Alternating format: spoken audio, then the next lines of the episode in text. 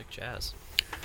Hello and welcome into another edition of the Happening Hoops radio show. My name is Ethan Hennessy and I am here with my co-host Chase Heckman, welcome to the show today. We had a hiatus since we were on spring break, and now we're back for a very fun episode. It looks like we've got a lot of postseason talk uh, planned today. We got some NCAA tournament talk, and of course, although NCAA tournament will be covering most of the show, we have some CBI and CIT discussion saved for the end. Just a snippet, you know. That's what To, you uh, come to Happening Hoops for. Oh yes, you get uh, all- also a little bit of NIT in there. Well, Oh yeah, I forgot NIT, the the not in tournament. Um, and no, no offense to NIT teams, including my own Irish, who just got knocked out by Penn State. So I've got no reason. To, I've got no room to talk really. So But, But yeah. yeah. so so we've been gone for two weeks. I think last time we were on the air, I wasn't even on the air because I had the flu. But it was Chase and Danny, and the ASUN tournament was just tipping off, and they were talking about uh, a bunch of good conference tournaments that I heard like the first ten minutes of, and then the sound cut out.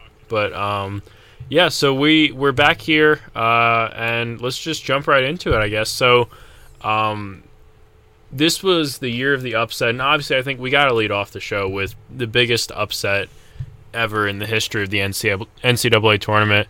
Uh, UMBC, a 16 seed, beat Virginia, a one seed, by 20 points in the first round.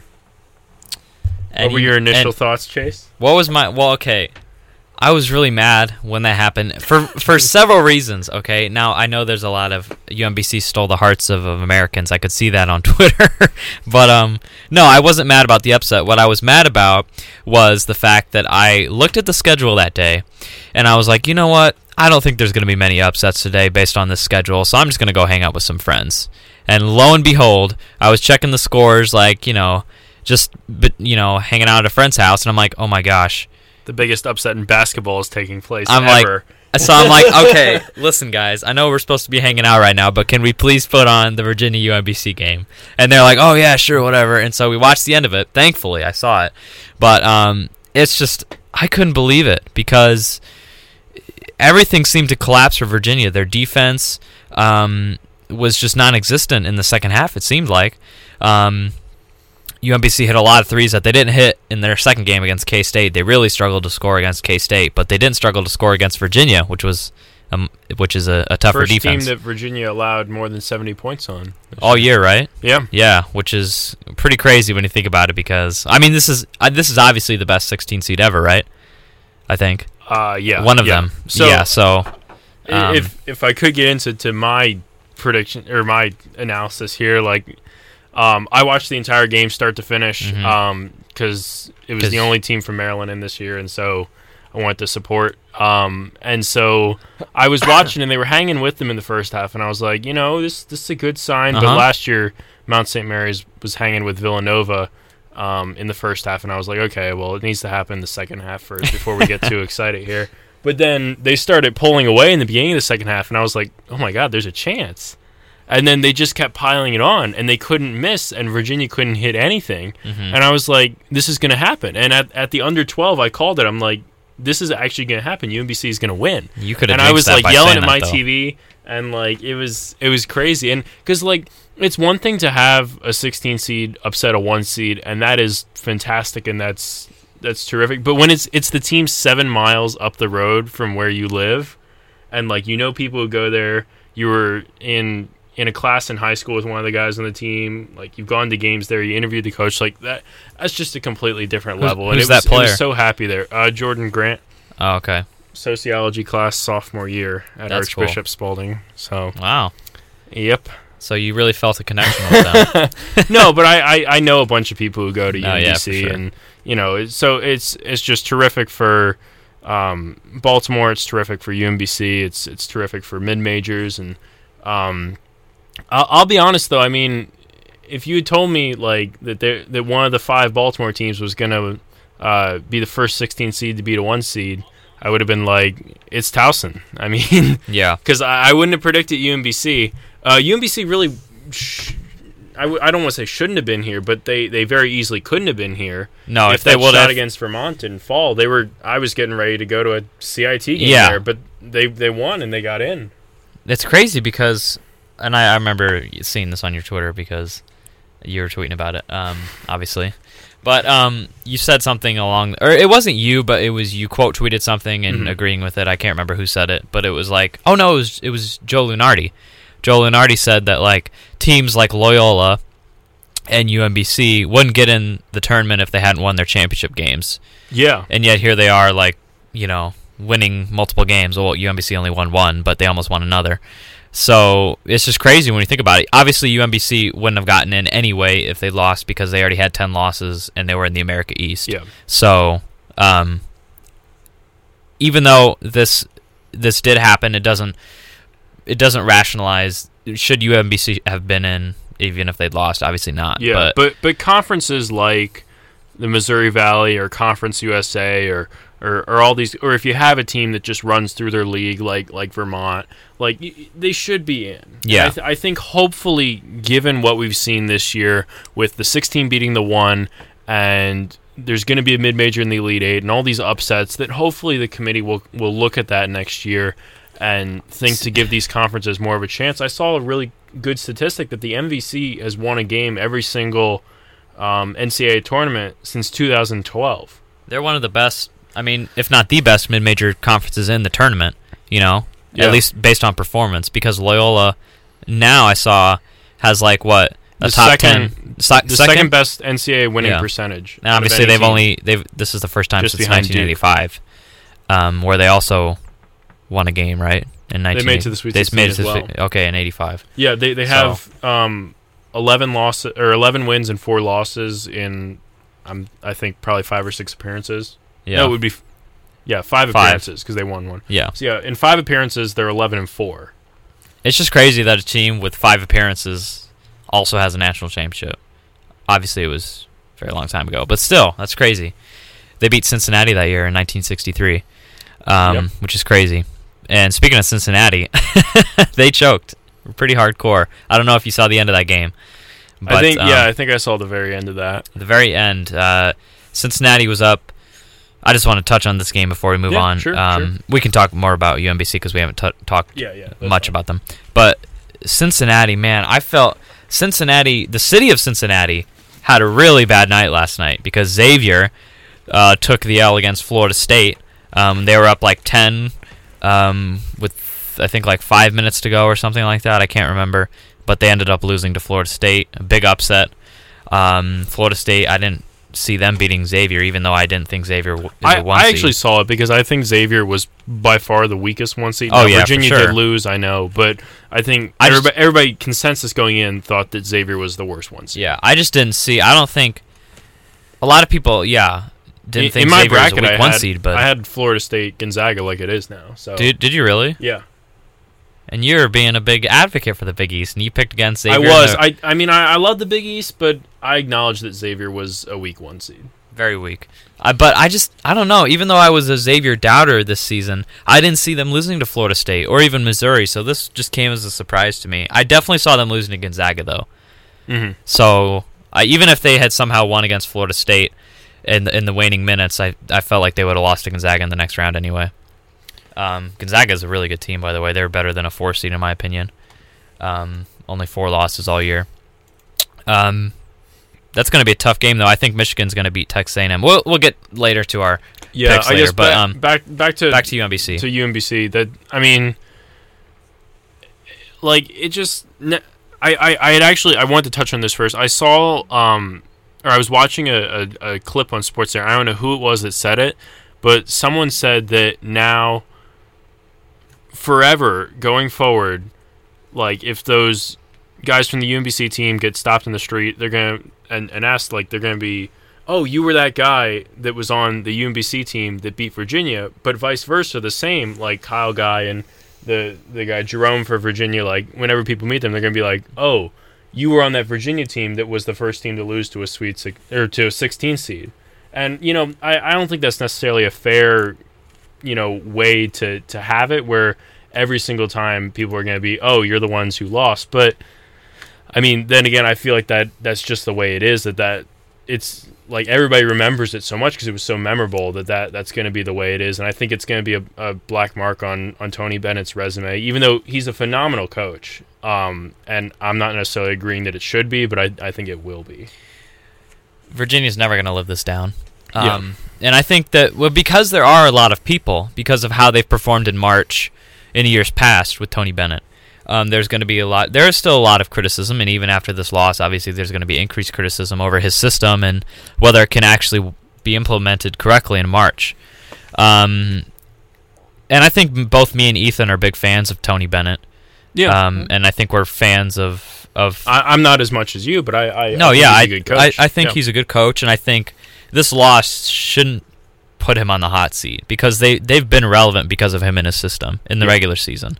March not so much, obviously, but it's just crazy because I think Tony Bennett is a top ten coach, yeah. Pe- people Um, always always criticize the system until it wins, right? and then they see that it's an effective system. And at some point, Tony Bennett will will get that, se- that Yeah, I- success. I think he'll get. I think eventually he'll get to the Final Four. It just takes time yeah, to to implement the system correct. I mean, I, I think but Virginia Virginia is a fine place yeah, a, a fine place to have a basketball program, and they're they're doing just fine. They'll they'll get there eventually. our good friend thinks that Virginia is a failing program. Oh I won't, yeah, I won't name drop or anything, but um, yeah, I just think that uh, I think that Virginia as a program will be fine.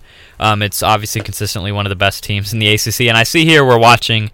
Um, just so you, everyone knows, Just just got on the background. oh yeah, we got on the background here. We're watching some quality CBI action. You got the Campbell Campbell Campbell Camels. That's always you a, tongue twister, and uh, New Orleans here, um, as Jacksonville State just beat Central Arkansas. They crushed Um, Central Arkansas. But yeah, anyways, back back to back to UMBC. I feel like every time we say we're going to talk about them, we get sidetracked. Yeah, Um, That's okay. So the I, I just I just do want to applaud them. Really, I mean the now every single time that like you're in the locker rooms pregame to a 16-1 matchup, the 16 seed coaches will be saying, "Hey, there is a chance now. It's not 0 and 135.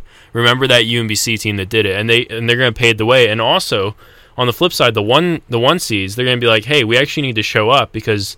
They showed that this can happen, and UMBC just phenomenal, led by Jairus Lyles and KJ Maura the the terrific backcourt. I know when I saw KJ Moore for the first time, I think last year, um, in like January of 2017, that would be when they hosted Maine. I was like, this guy is really good. He's really quick and just just kind of sneaky. Like he obviously he, he he wouldn't be big enough, you would think, to play at the high major level. They played like a high major though. Um, but he's really quick, and Jairus Lyles just as crafty and can get into the lane. And then they also had a good supporting cast of Jordan Grant and Joe Sherburne and um, Nolan Gerrity and and um, I feel like I'm forgetting somebody else. The the guy number thirty. Uh, oh well, um, but yeah, they, I mean they they were on fire hitting their shots versus Virginia. And really, when you think about it, last night versus K State, they they were well a few made free throws, but also a few you know plays away from really winning that game. And it was crazy to think that UMBC was that close to going to the Sweet 16 as a 16 seed. Um, but the win Yeah, against Virginia was just phenomenal. Yeah, UMBC just couldn't hit their free throws in the game against Kansas State, which wa it was bad. I can't remember the exact statistic, but they they had to be at, around fifty percent for their free throws that game. yeah. Um, And, And it I think ended that's- up in a seven point game. So if they had made them, they probably would have won. yeah, no, if they had if they had made most of their free throws, they they could have won the game. Um, but I just think, and it's interesting too because when you look at the the point totals, um, in the game against Virginia, um, the top defensive efficiency team in the country, they scored seventy four points. Um, in the game against Kansas State, now Kansas State's a great defensive team too, but they're not a Virginia.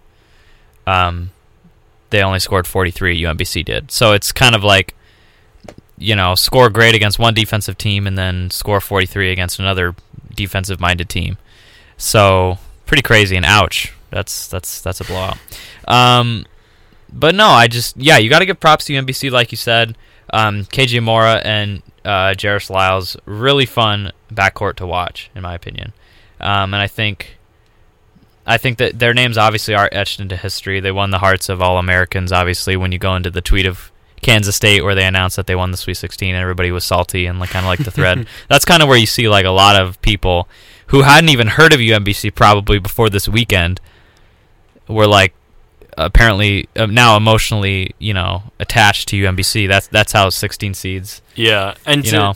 to get to that that point of who hadn't heard of UMBC, whenever you have these these major upsets and these runs in the NCAA tournament, um, it's it's terrific marketing for the schools afterwards. Like applications, um, application uh, numbers increase, um, you know, merchandise sales increase, ticket sales increase, and um, just people know of the school. Like this happened when Butler made their Final Four run, George Mason made their Final Four run, when Florida Gulf Coast made their Sweet 16 run, and now everybody in the country knows the name UMBC.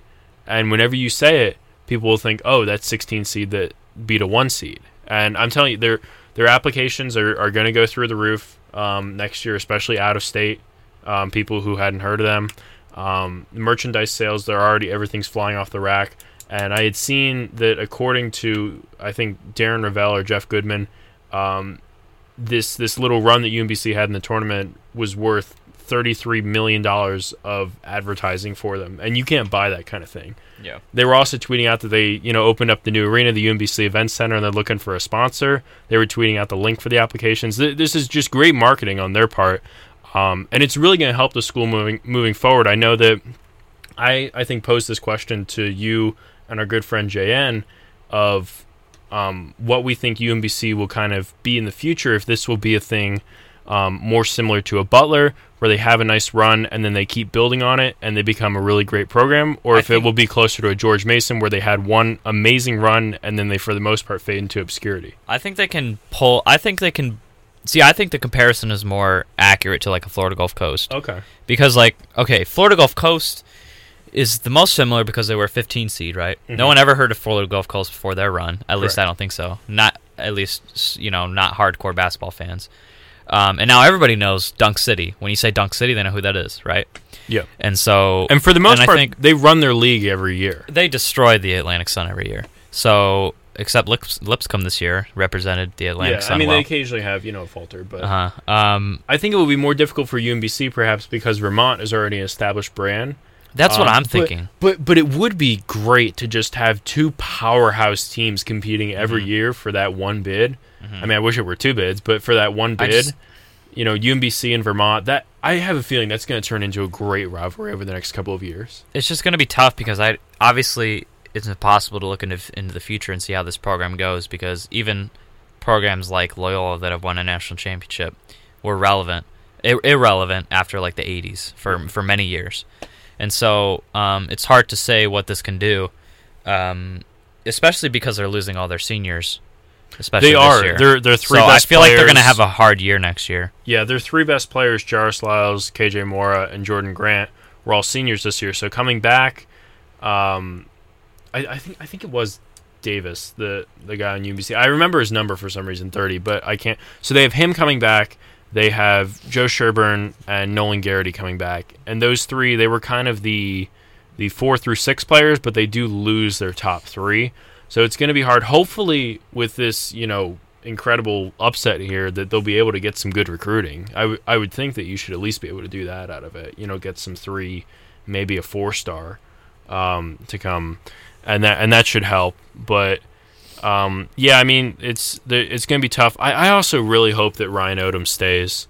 Um, I know that every every high major in the country is going to be knocking down that door um, to come get him. I saw that Yeah. UMBC was their their athletic director Tim Hall said that they were going to um, prepare kind of a new a new contract for him, um, basically offering as much as they could.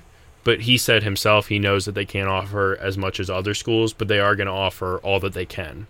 Yeah. And so I just really hope that he sees the great program that they've built, um, and and he really sticks it out and, and sticks it through and, and stays there.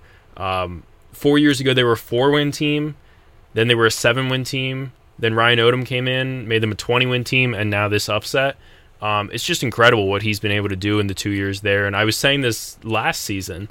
It's a phenomenal job of what he's done there. I mean, this program, like m- all my growing up, UMBC was a laughing stock in the Baltimore area. Like they, they lost so many games, and like I know as a Loyola as a Loyola Maryland fan, whenever I'd see UMBC on the schedule, I'd be like, oh, that's a free win, because UMBC was just that bad. But now everybody knows their name and they're and they're really good, and I just hope that Ryan Odom stays and he can get the pieces around him that he needs to continue this success. Yeah, I just don't know. Um, yeah, Ryan Odom's definitely done a great job in UMBC. I just don't know how.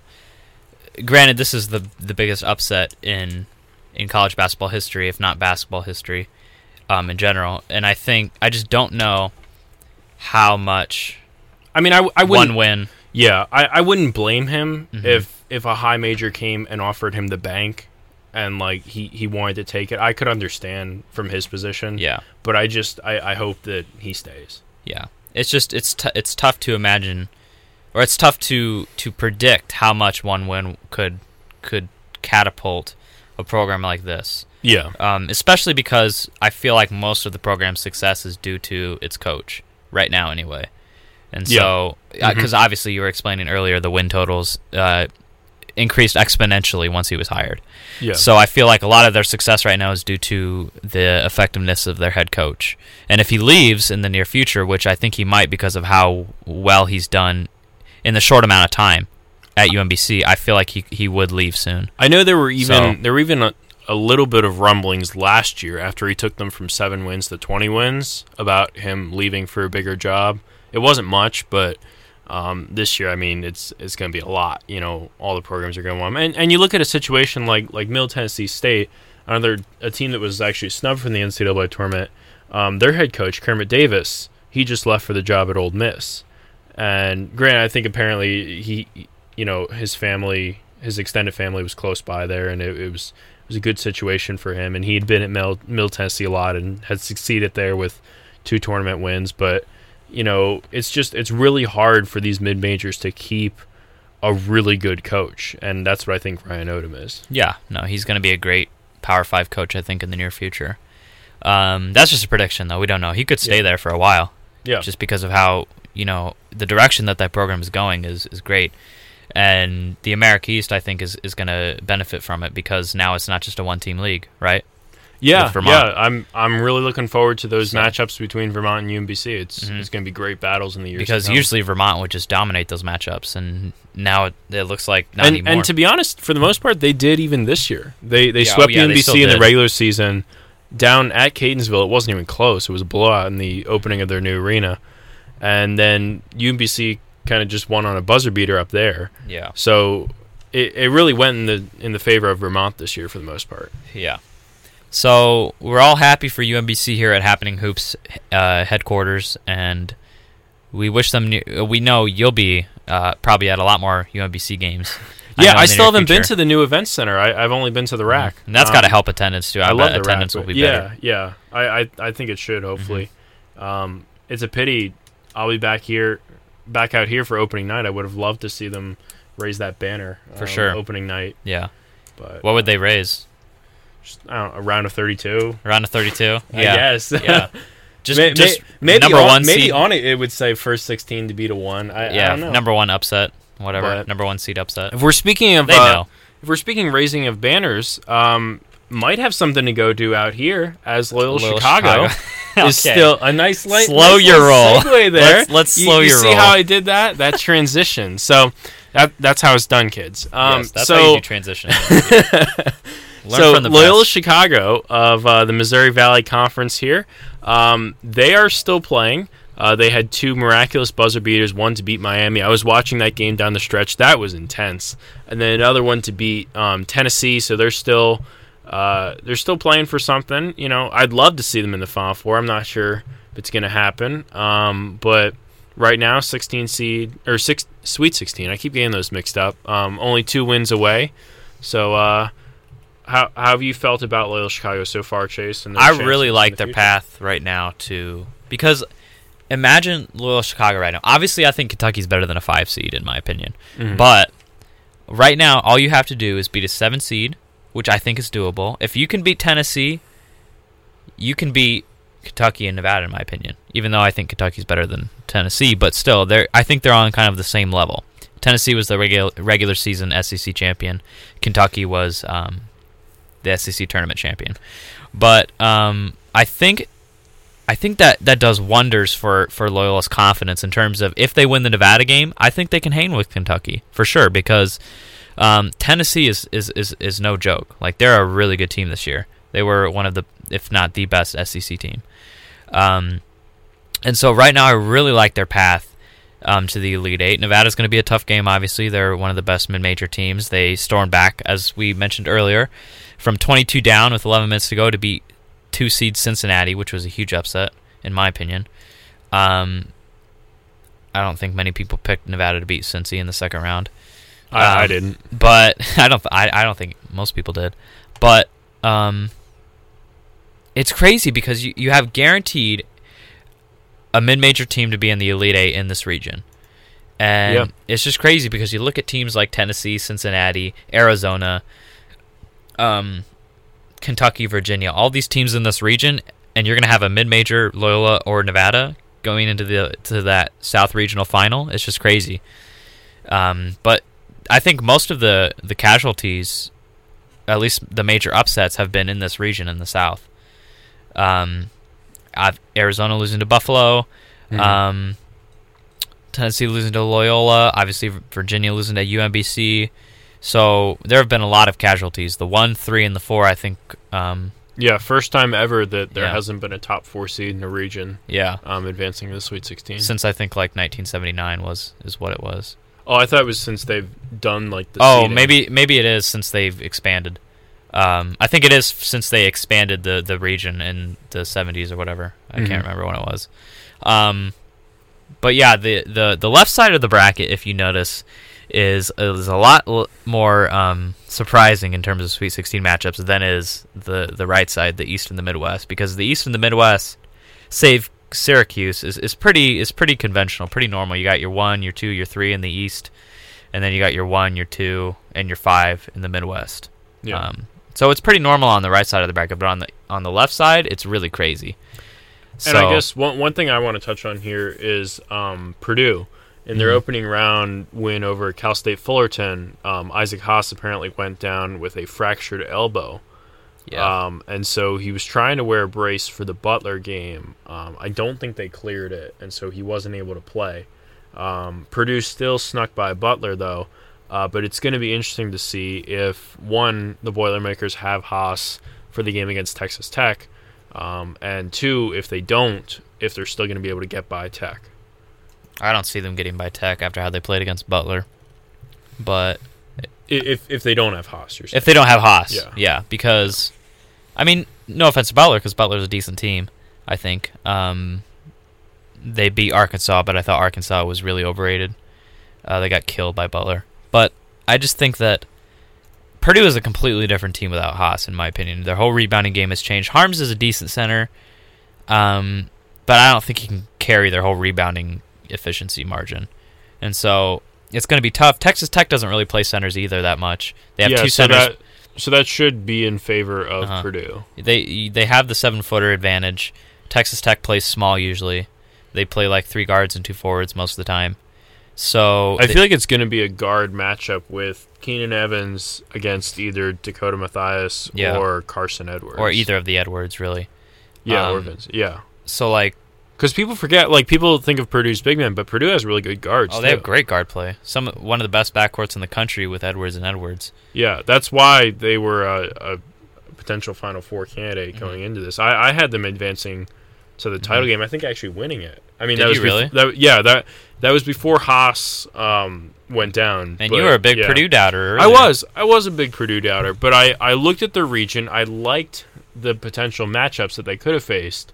Um, and really, I didn't see them getting tested until, frankly, the Elite Eight against either Villanova or West Virginia, who both of them are still alive. So I got that one right. Um, yeah, I, I thought probably Villanova would advance, and then I thought it was going to be a really good game between Purdue and Villanova. Yeah, now it now it looks like without Haas that Tech is going to be a test for them. Really. Yeah. So, um and I don't I honestly don't see Purdue getting by this game. In my opinion, I think Tech will beat them. Mm-hmm. because it's just that it's going to be a, a like you said it's going to be a guard game in my opinion and it's going to come down to if if the shots aren't falling for some of their teams who can get the rebounds Um, Purdue does have the the advantage uh, with the with the seven footers, but I think Tech has the advantage with the um, with the athletes and the speed, and just I think Big Twelve, obviously, the Big Twelve team, and the way that they played against Florida. And Florida, you know how Florida is in the tournament. Come tournament time, they're always um, they're always a tough outing in March. Florida is, and so that's a that was a great win for Texas Tech, and it's just going to be tough for Purdue to put Texas Tech away, in my opinion. But that that that will depend on on whether Haas will play. But as far as I've heard, I I doubt it. Yeah. You know. Um. But it'll be interesting to see because another thing that I'm looking at, shifting gears to kind of like the West region. Yeah. Um, I'll, I'll be I'll be honest with you. I actually have not seen many games from the West or the Midwest this year. Just when I when I was watching, there weren't a lot of games Oh, of that yeah. on. So I, I'm more well versed in the South and the East here. Yeah. Um. Well, it's we're, we're I'm just going to be talking about um the potential matchup between Michigan. I think Michigan should beat Texas A&M. Although Texas A&M Texas A&M looked really good. they whooped North North Carolina, but I think Yeah. North Carolina is a little overrated with that two seed because they have ten losses. I don't really Oh, think yeah. they should have been a two seed. Um, but Michigan, I think Michigan will beat Texas A&M. I think that'll be a close game. Um, and then that sets up a potential matchup with Gonzaga. Now that'll be really interesting in my opinion, because um, Wagner, what matching up with either I guess Tilly, Killian Tilly for Gonzaga, um, would be the matchup there. That'll be a fun matchup to watch, but it'll come down to, um, I think that'll be a more defensive oriented game, but that would be a really fun Elite Eight matchup, Gonzaga versus Michigan. I think, um, two kind of March powerhouses going at it. Um, and I think in one of my brackets, I actually picked Michigan to go to the Final Four because I, I expected Xavier to lose early so that Michigan wouldn't have to face them. And I figured they would have beaten North Carolina, but Michigan doesn't even have to go through North Carolina, so that's good for them. hmm So I think it's a Michigan has a, a very possible path to the Final Four here, Yeah. Yeah. I, I agree. which is good for Coots because you know how we, our, our good friend Cody Geyer he loves Michigan, um, and so Mi- Co- Cody should be happy right now with how Virginia's or not Virginia they're gone. Um, Mich- Virginia's at, on the couch watching at home. Um, Michigan's path is looking very solid right now, so uh, go blue. I never thought I'd say that. Just kidding. Don't go blue. I hate Michigan. But um, I guess we can talk a little bit about. Uh, we didn't we didn't touch very much on Loyola, really. I don't think we did anyway. If, if you want to, I feel like that that could be a similar situation with Porter Moser to Ryan Odom at UMBC, where Mhm. he could end up leaving for a bigger job. To where?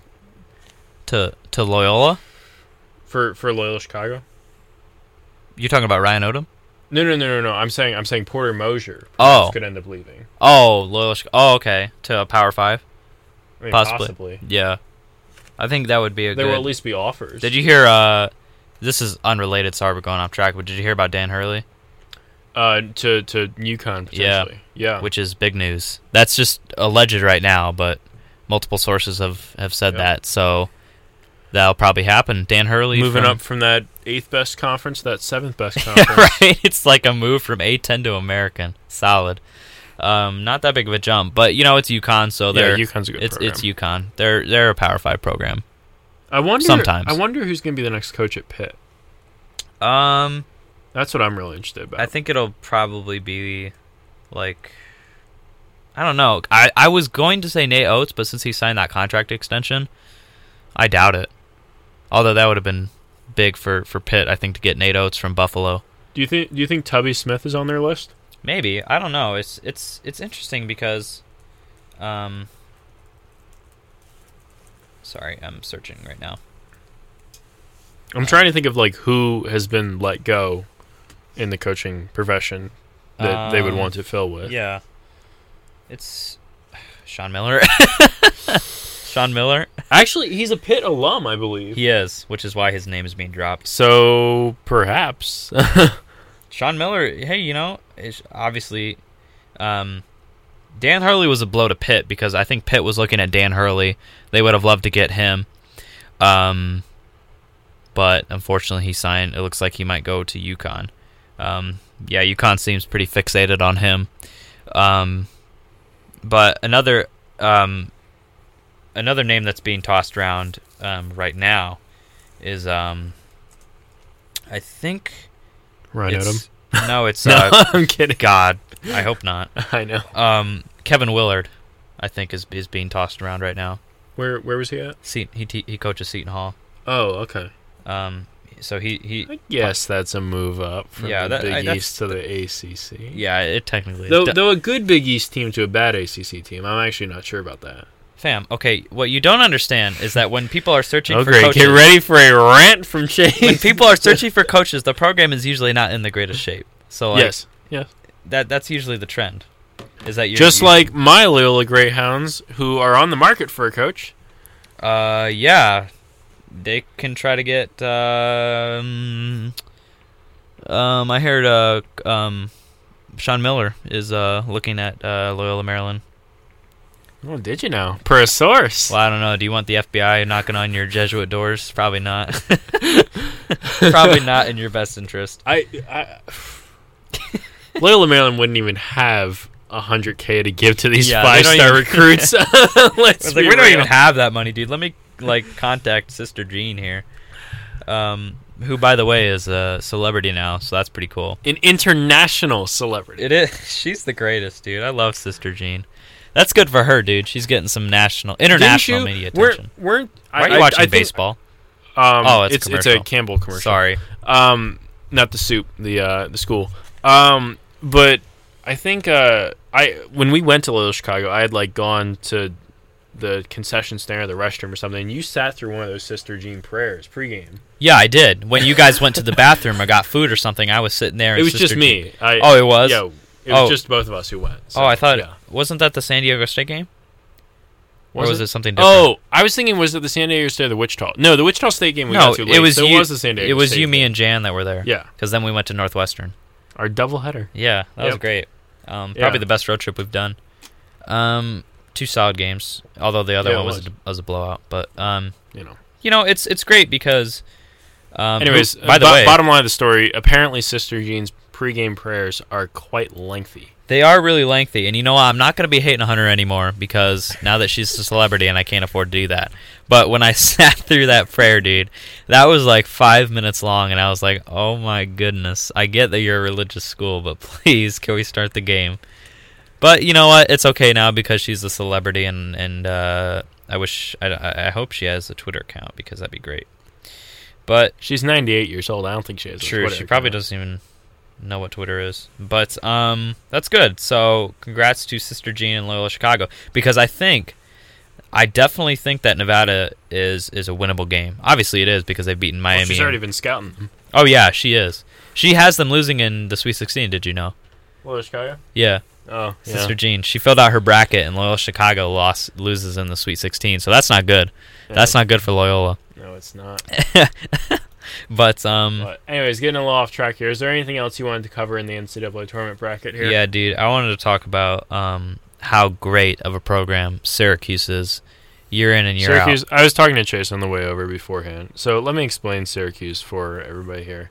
Speak Syracuse up a little every bit. single year loses, um, you know, maybe like seven of the last eight, or like five of their last six, or you know, stuff like that. So they're they're they're on the bubble, but they're like on that side of the bubble where they're like, yeah, you really shouldn't get in. But every single year they go like three and eight against Quad One, and they play in the ACC, so their RPI is pretty good, and the selection committee puts them in every single year. Um, as Well, they didn't get in last year though. Okay, okay. You know what? Most years. So let, let me let me finish my story here. Okay. So then they're they're in as like a ten or eleven seed every single year, and then every single year they go to either like the elite eight or the final four, and that's uh, that's the Syracuse way. Go from really shouldn't get in to like make a deep run. Make a deep run, and then that justifies the committee. Oh, In yeah, the committee's eyes. to the committee, Mhm. even though they still shouldn't have been in, in the first place. Yeah, it justifies in the eyes of the committee that hey, look, see, they should have been in. That's I think i I'm pretty sure that's how they think. Do you think? Probably. Yeah, that- that's probably- that's probably how they think. thinks. But you know, uh, Syracuse has some great wins. Um, literally, I'm looking at their conference slate, and the only ranked ACC team that they beat was Clemson, and that was by three points. They got smashed by Virginia twice. Um, they lost to North Carolina. They lost to Duke. Tw- they lost to North Carolina twice. They lost to Georgia Tech. Mm. They lost to Notre Dame without Bonzie or Farrell at home. They lost Notre Dame. Yeah, I, I know you like to point that. They out, lost to Wake, at that's what you Wake. feel should have been the determining factor. No, I'm just saying. No, no, no, I'm no, saying I- if, I get- I if Notre that. Dame wasn't Yeah. in, Syracuse shouldn't have been in because yeah, they lost yeah. to Notre no, Dame. No, no, I, I agree. And I, feel agree. like most people would agree with that because that's just common I sense. feel in, in in my opinion, kind of having had some time to look at the bracket, I feel uh, in the NCAA and the NIT in the bubble there, I feel that um, Syracuse should have been out, and who who was the other questionable one that got in? Oklahoma, of course. So I feel that Syracuse and Oklahoma both should have been out, replaced by St. Mary's and Middle Tennessee, and then I would have had Notre Dame as my first team out, but I wouldn't have been upset if people had put them in because I felt they're like right on that bubble. So that was how I felt. and that's respectable. Um, but they did have a, a, a decently har- high RPI because their uh, their non-conference was okay, I guess. They played Kansas, and uh, well, that's about it actually. Never mind. Toledo and Oakland probably. But you know that's Syr- that's Syracuse. Um, as long as you get like 13 losses or less, usually you should get in. Yep. So um, and now they're in the Sweet 16. They'll probably lose to Duke, Uh, but they should lose to Duke. they should lose to Duke. Um, but you know the last time they went to the Final I- Four yeah. and they beat like number one Virginia, so on their way to the Final Four that year. Kansas So should also easily beat Clemson in the other matchup there. Um, I don't know, dude. Clemson destroyed Auburn, and uh, Kansas struggled with Seton Hall. So nothing would surprise me. Kansas also struggled with Penn. Yeah. So but I think Clemson will give Kansas a better game than people think. I think Clemson's pretty overrated though. That's just my. They beat Auburn by 31 points. And Auburn beat Charleston. So I think Barely. Clemson's a- Auburn barely beat Charleston. well, Charleston's a good team. They're one of the best mid majors. And I think that um eh, Clemson's a good team. They're like third in the ACC. They're a good team. I think that they'll give Kansas a game, but Kansas should win that game. Um and I think that's pretty much all I we want to cover in terms of ACC. I think I want to. Do you want to give your your Sweet 16 picks? Well, Oh sure. you know, Okay. and might as well just. Um, do the Sweet 16 I 16 bracket. have Kentucky over UMBC. Oh, No, You really Kentucky, that salty? Kentucky? No, I'm not. Uh, Kentucky over Kansas State. should Um, be a, a big win or a large win. Loyola Chicago over Nevada. Um. Ooh, now this this is a tough one. That'll be a good game. That'll probably be the best Sweet 16 game. Villanova versus. I'm looking at this old Big East matchup here. Old Big East. the glory days, back when Southern Florida was in the Big Oh East. yeah, back when. Um, Southern- you mean wow, South Florida, dude. South Florida, not Southern Florida. South Okay. Florida. Um, okay, so this can be a good one. That's a tough pick, but Um, I think it should be pretty easy.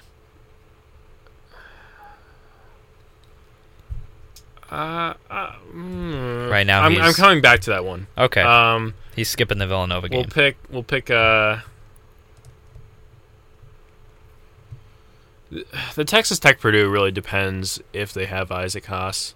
they probably if won't. Purdue has Isaac Haas, I'm picking Purdue. If they don't, I'll go with Texas Tech. Uh, moving right along here, Florida State and Gonzaga. Gonzaga. Uh, Michigan over Texas A&M. Duke over Syracuse. Kansas over Clemson. And coming on back here.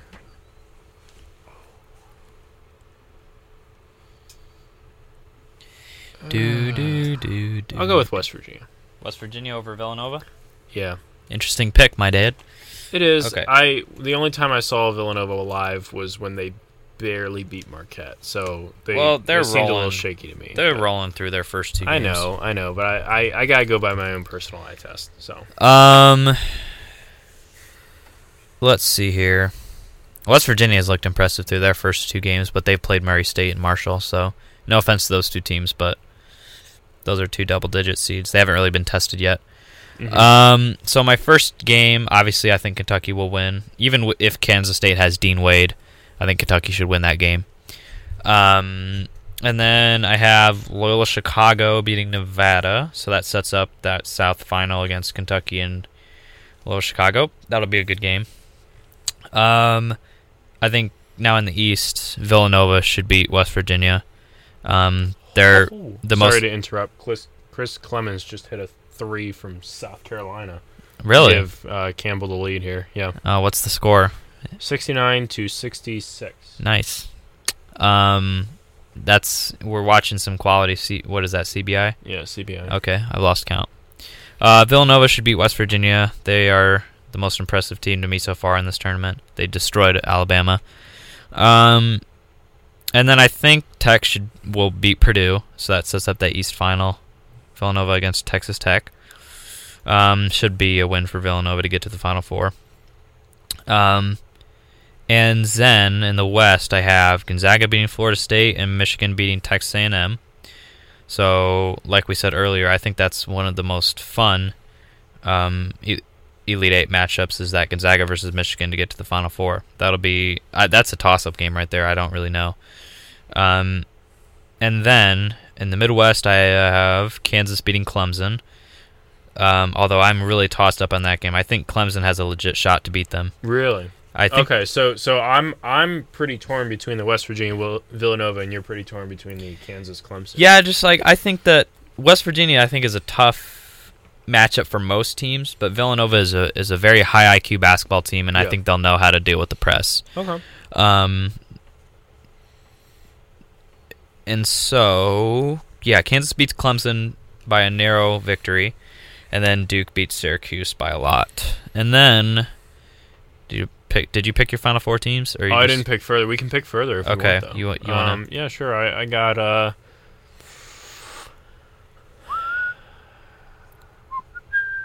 This is uh, some riveting content, I know, but uh, we are going back. Perhaps if you're watching this in the podcast, these games have already happened. yeah, And- technically.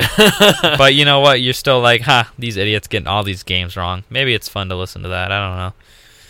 You know But, what? uh, I'll I'll pick with the heart here. Uh, Blurs to the final four. Oh my, over Loyola Kentucky. Chicago over Kentucky. Ben will not be happy to hear that. That's a pick with the heart. Um, and then you often do that.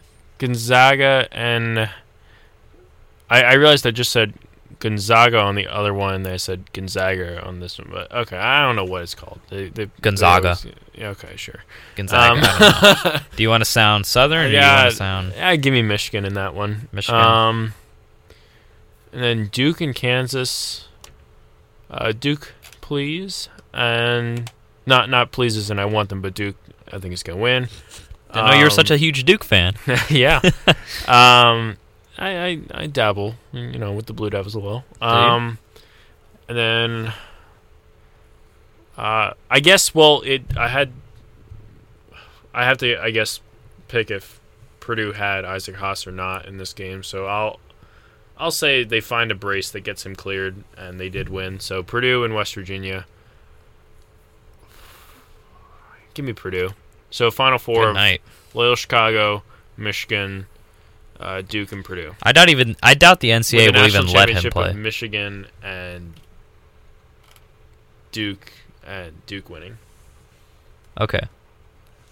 That's a true uh, mid-major national championship right there. With Michigan Uh, and Duke. Oh yeah, that's very unconventional. Never, never seen those two teams in the national championship before. yeah. Um, I doubt that the NCAA will even let Isaac Haas play. I mean, I heard that their No, engineer. I thought I thought it was the like. Well, I mean, I I don't know. well, the uh, NC or an ESPN article just came out that says um, top Purdue engineers are being asked to design a a, a brace. That's so Purdue. are being asked to, to design an NCAA approved brace for Isaac Haas.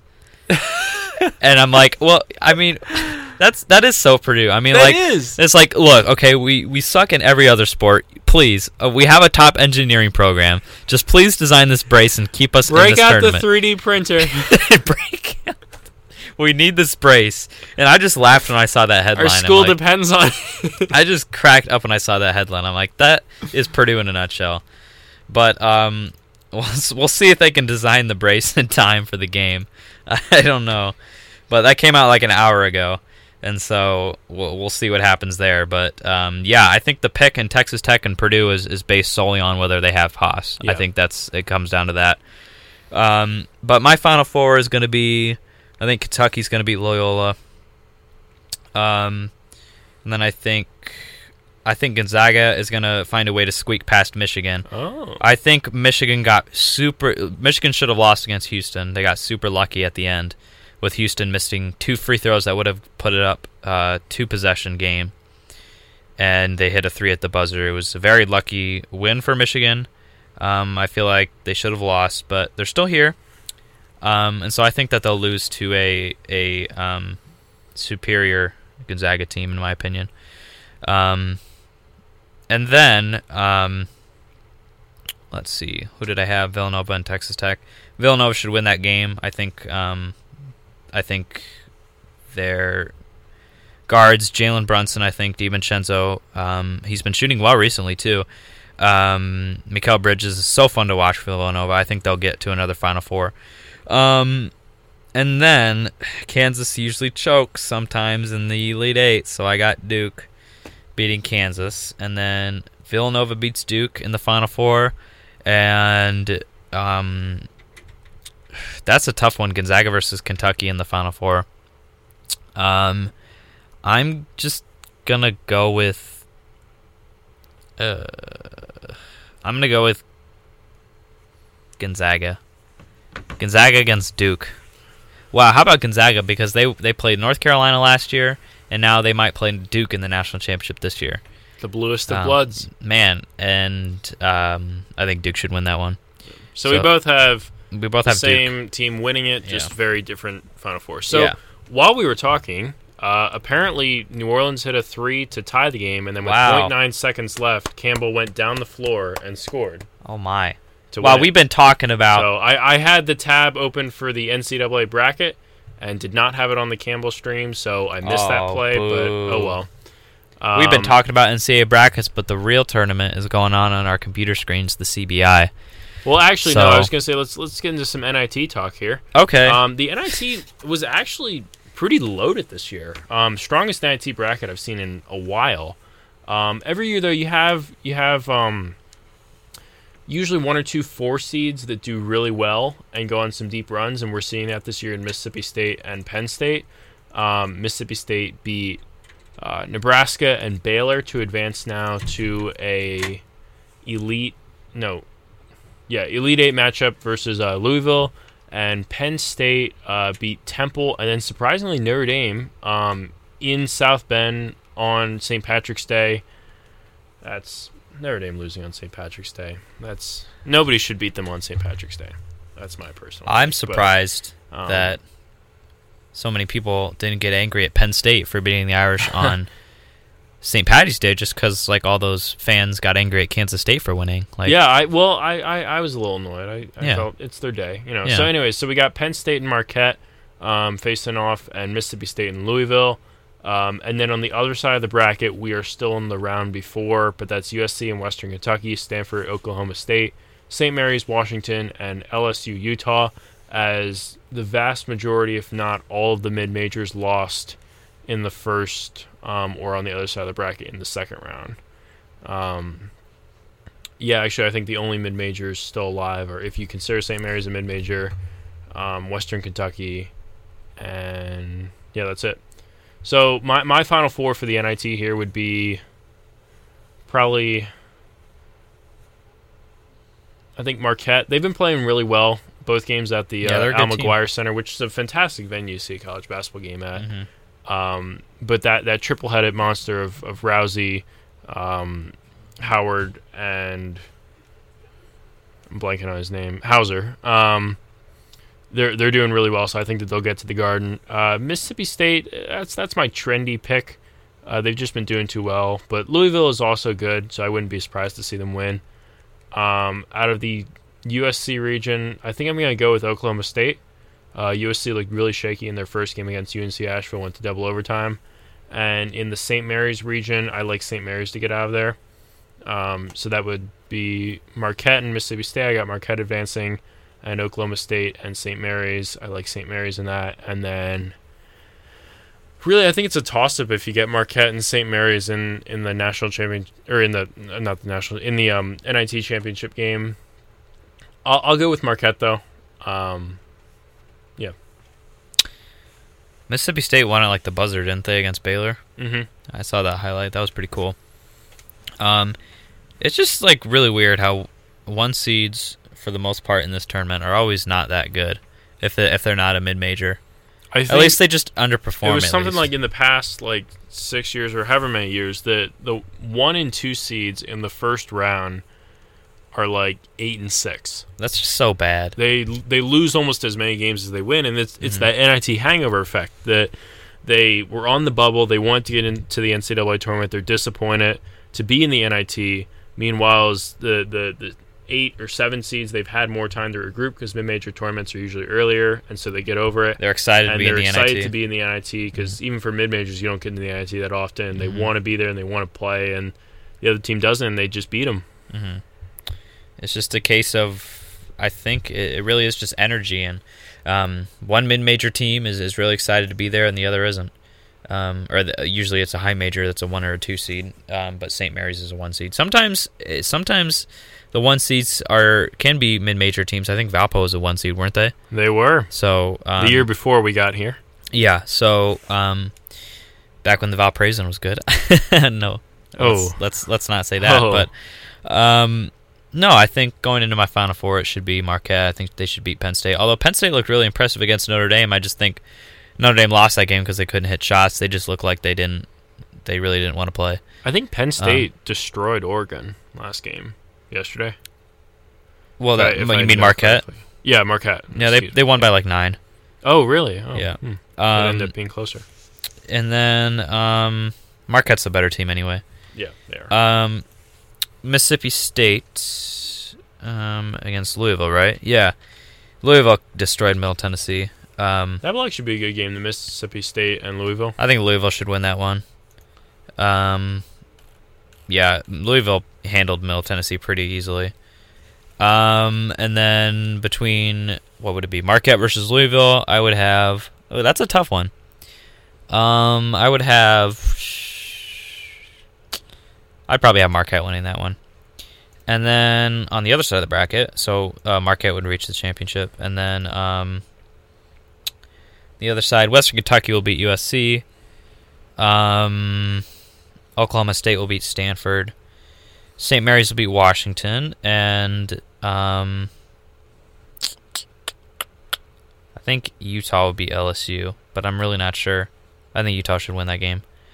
Um, and then it would be St. Mary's beats Utah to get to the semifinals, and then Oklahoma State beats Western Kentucky, and then um, I think I think that'll be a tough one. I think St. Mary's beats Oklahoma State, and then St. Mary's beats Marquette in the championship. Okay, so we have the same championship, Yep. just different winners. Yep. Yep. So there you go. So Um, that's that's your that's NIT, your for NIT, you. and Good NIT Um, bracket this year. hmm and so it'll be tough to see, but um, I think yeah, that's that's pretty much it. You want to touch on the CBIT and CBI before we wrap out? Yeah, for sure. Um, Um, so the touch on a CBI this year, I, I was I was kind of going into it um, thinking that you know this was kind of the make or break year for the CBI. Um, typically, they'd had better fields than the CIT, but the CIT was kind of catching up. Mm-hmm. And I thought that, you know, this might be the year that the CBI gets a high major back in the field. I was particularly looking at um, 15 15 Georgetown, 16 16 Oregon State, or 15 19 Rutgers. mm-hmm. Um, but obviously, they, they didn't have any high majors, and frankly, they took a step backwards, actually, because usually they have one or two A10 teams and a Mountain West team or two in there, and they had zero Mountain West teams and zero A10 teams.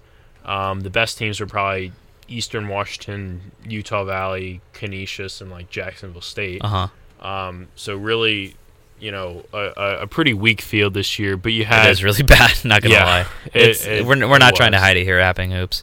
East um, Eastern Washington, Utah Valley, which honestly could have been like a championship game matchup. Uh, Utah Valley won the first round.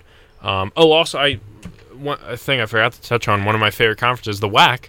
Um, eight four of the eight WAC teams were in WVURFM. the CBI, which I guess they just all met up in Vegas um, at the conference tournament and said, "Hey, we're all going to the CBI." Yeah. Uh, you know, Get on the hands and sing "Kumbaya." Time to sing. So, uh, but unfortunately for them, three of the four WAC teams lost in the first round.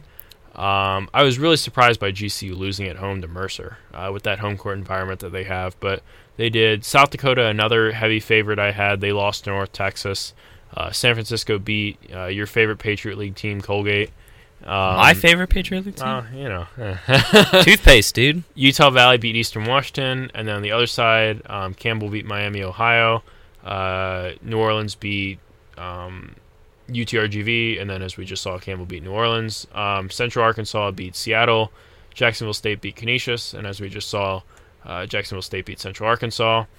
And then, um, yeah, so that's setting up your, your semifinals. We already know two of the four teams, Campbell and Jacksonville State, uh, waiting on a finish here from Mercer and North Texas, as North Texas is up a decent amount uh, at the start of the second half.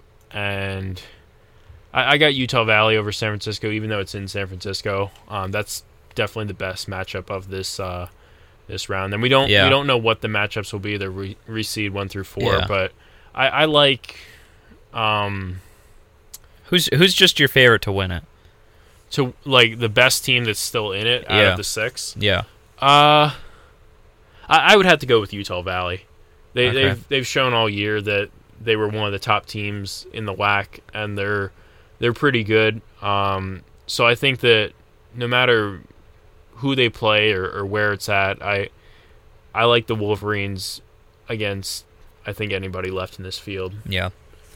Um, Hopefully that it can improve because that's, in my opinion, a really a really bad field. Unfortunately for the CBI because uh, it seems like they're regressing. Yeah, yeah, Um, it definitely seems like they're they're going in the wrong Mhm. direction. Um, and wow, so uh, some some shocking stuff here in the CIT Oh, yeah. as um, Sam Houston State was up 18 on Eastern Michigan at one point, and now it's a two point game with under three to play. Um, Eastern Michigan ball, so definitely keep an eye on that one there. But uh, the CIT field, uh, another another one to talk about that that was going backwards a little bit. Um, they went from 32 teams a few years ago to 26 last year to now only 20 this year. Um, your boy did correctly predict 17 of the 20 teams, though. Would have been 18 if I had put Portland State in. I left them out, though. I had them on yeah. the How could you leave one. Portland State out? They were like well, uh, so I, one I, of the I- best team I- mid major in the I conference. DM'd the Portland State account on, on Twitter because they follow me, and, and I said, hey, are you guys, you know, going to be participating in either one of them? Because I, I did that with some coaches and some accounts, and some of them responded. Um, We need to wrap it up. Okay, and uh, but they they didn't do anything. So, anyways, uh, CIT field here we got um, the ones that are just left: UIC, Austin Peay, Northern Colorado, San Diego, um, UTSA, Liberty, and uh, Central Michigan, and the wi- the winner of this uh, Eastern Michigan, Sam Houston. Um, I like San Diego, uh, UIC, or Austin Peay to win it, Mhm. in my opinion. So, All right. Uh, as as we are being told here to to get out of the booth by the people at the time slot behind us, uh, no, we're gonna got get, uh, we're gonna get going here. Uh, thank you for for uh, listening to another episode of the Happening Hoops Radio Show. We'll be No, yeah. back next week to talk about the Final Four. Um, anything else, Chase? No, I think we'll we're gonna wrap it up. Uh, we were, um, I think we covered everything we wanted to talk about. It's gonna be, it's been a crazy March Madness, um, in a lot of tournaments. NCAA tournaments, one of the craziest I can remember. So it's been great. Make sure to tune into the Sweet 16. It's gonna be awesome. Um, at least one guaranteed mid major is gonna be in the Elite Eight. So make sure to keep your eye on that. And thank you for listening to the Happening. I can't even speak. Happening Hoops Radio Show. Ethan, want to sign us off? Yep. Thank you. See you guys next week. See you. Bye bye.